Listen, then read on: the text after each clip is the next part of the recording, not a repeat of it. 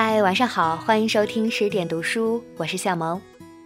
今天要和大家分享的文章叫做《我永远有权利正大光明的讨厌你》，来自于作者陶瓷兔子。有时我也想过会如何走我计划好的人生。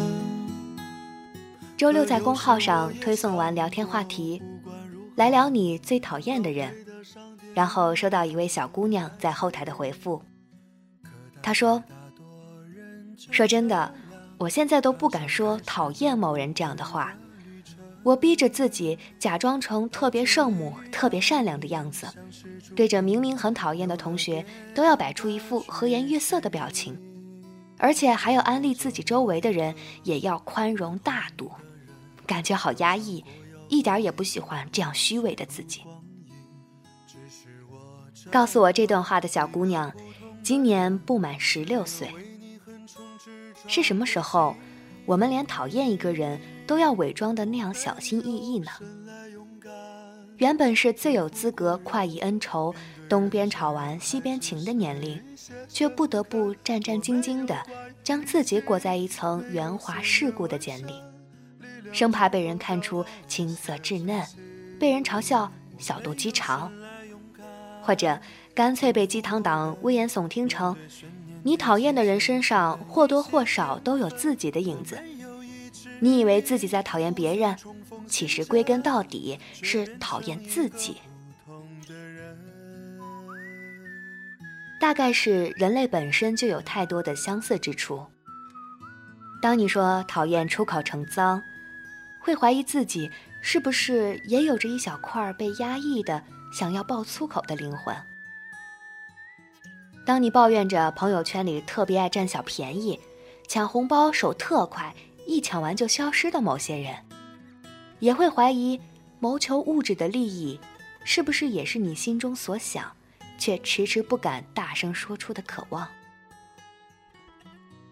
当你说讨厌各种在公共场合旁若无人、大声说话、嗑瓜子儿、抛凤爪的奇葩。也会犹豫着，是不是自己从某种程度上是在羡慕这些人，能够如此肆无忌惮地享用着你遮遮掩掩不敢行使的自由。那些人跟你居住在同一个星球，甚至同一间寝室，或是坐在同一处格子间。不管你是喜欢、欣赏、赞同，还是反感、厌恶。不耻，你永远都能在别人身上找到某一小点儿似曾相识的自己。可是，这从来都不意味着我们因此而不能够去讨厌任何一个人。讨厌一个人从来都不可怕，可怕的是你从不敢承认自己的讨厌，所以不得不假装出亲你热络，假装一切都不曾发生。将虚伪美化成宽容，又将懦弱理解为善良，将两面三刀当作成熟圆滑。这就是不能讨厌别人带来的最大恶果之一。要知道，厌恶本身就如同爱意一样，是每个人与生俱来会带有的情感。他站在共生兄弟喜欢的身后，阴恻恻地对你笑着。你用尽一千一万种方法，用教养去克制，用教条来约束，用理智去压抑。可是你永远无法杀死这种情感。即便学问做到圣人如孔子，在跟子贡聊天的时候，也忍不住一气儿吐槽出七种不同的神存在。更何况你我呢？我曾经从一位女友 Y 那里听到过这样一段故事。他所在的部门当时空降了一位留洋回来、十分年轻的总监助理。一开始，办公室的女同事还在纷纷八卦说：“会不会发展一段电视剧里的狗血奇缘呢？”结果，没过多少时日，就发现这位总监助理心里的小九九简直不亚于一张算盘。Y 小姐曾经不止一次地对我吐槽说。我辛辛苦苦黑天白夜做的 PPT，她就只换了个字体颜色，就发给总监说这是她熬了三个晚上赶出来的创意。别的项目组做五天的文案，她在总监面前夸下海口，说我们部门两天就能做完。我们一组人在这儿没日没夜的加班赶进度，他倒轻松，直接甩甩手回家休息去了。他有本事逞能，自己怎么不去做？九十七页的报告，不就是在发给客户之前改了几个标点符号吗？还至于专门抄送总监，强调自己的火眼金睛去邀功？不夸大别人的白痴，显示不出自己的伟大是吧？人品真 low。歪小姐眼中戾气浓浓。既然这么无耻，就别等我逮着报复他的机会。而没过多久，我听到了歪小姐离职的消息。是不是惊天动地的反戈一击，然后潇洒走人了？我打气儿他。他的笑容隐隐在咖啡的香气中摇摇晃晃，说。我是发现了他工作上的一个大疏漏，可是我并没有把事情闹大，反倒是息事宁人的替人家补了窟窿。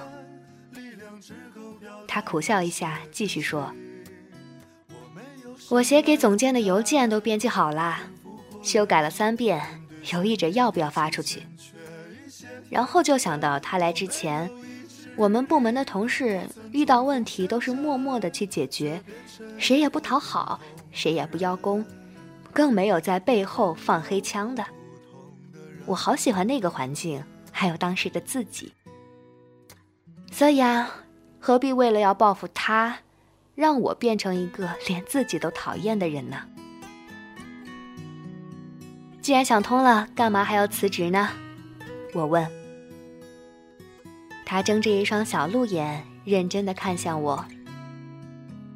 我想通了，不要做这样的人，并不代表我不讨厌他。我请客的时候邀请了整个项目组的人，就是没有通知他。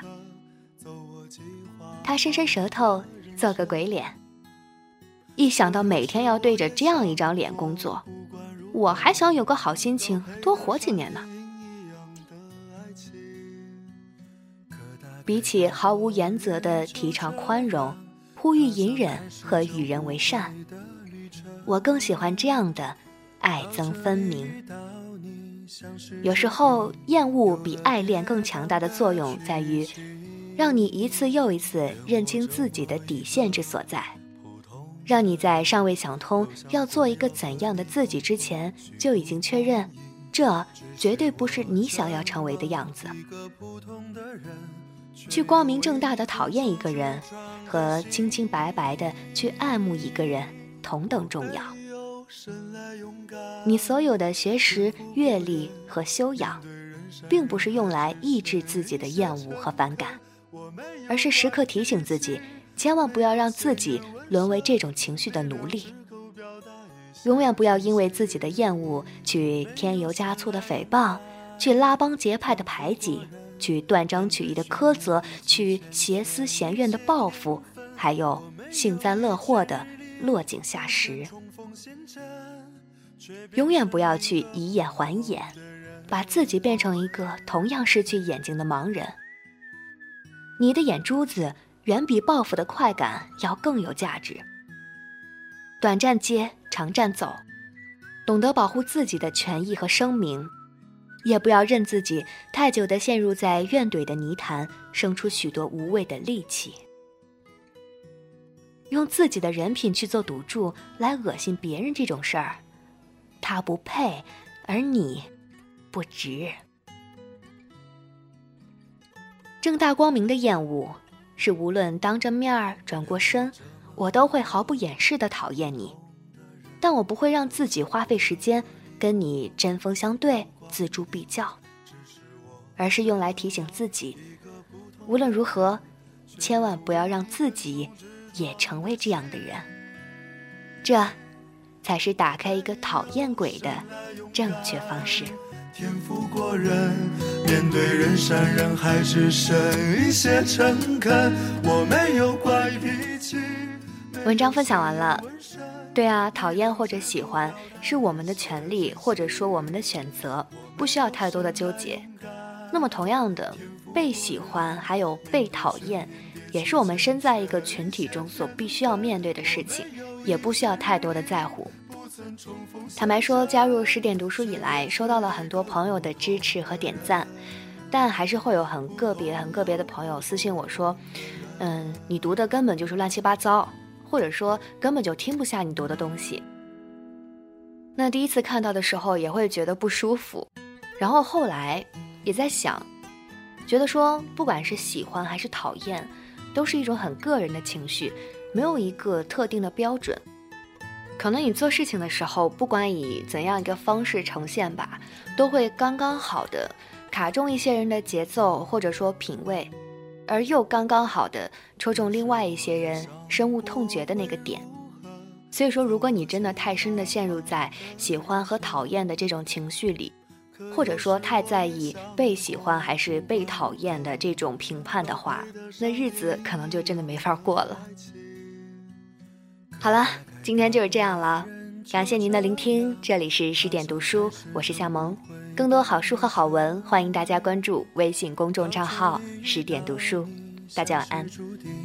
有了跌宕的剧情，连我这么一个普通的人，都想过要和你共同虚度光阴。只是我这么一个普通的人，却有为你横冲直撞的心。我生来勇敢，天赋过人，面对人山人海只剩一些诚恳。我没有怪脾气，没有鲜艳纹身，力量只够表达一些真心。我没有生来勇敢，天赋过人，面对悬念迭起欠缺一些天分。我没有意志力。不曾重逢陷阵，却变成一个不同的人。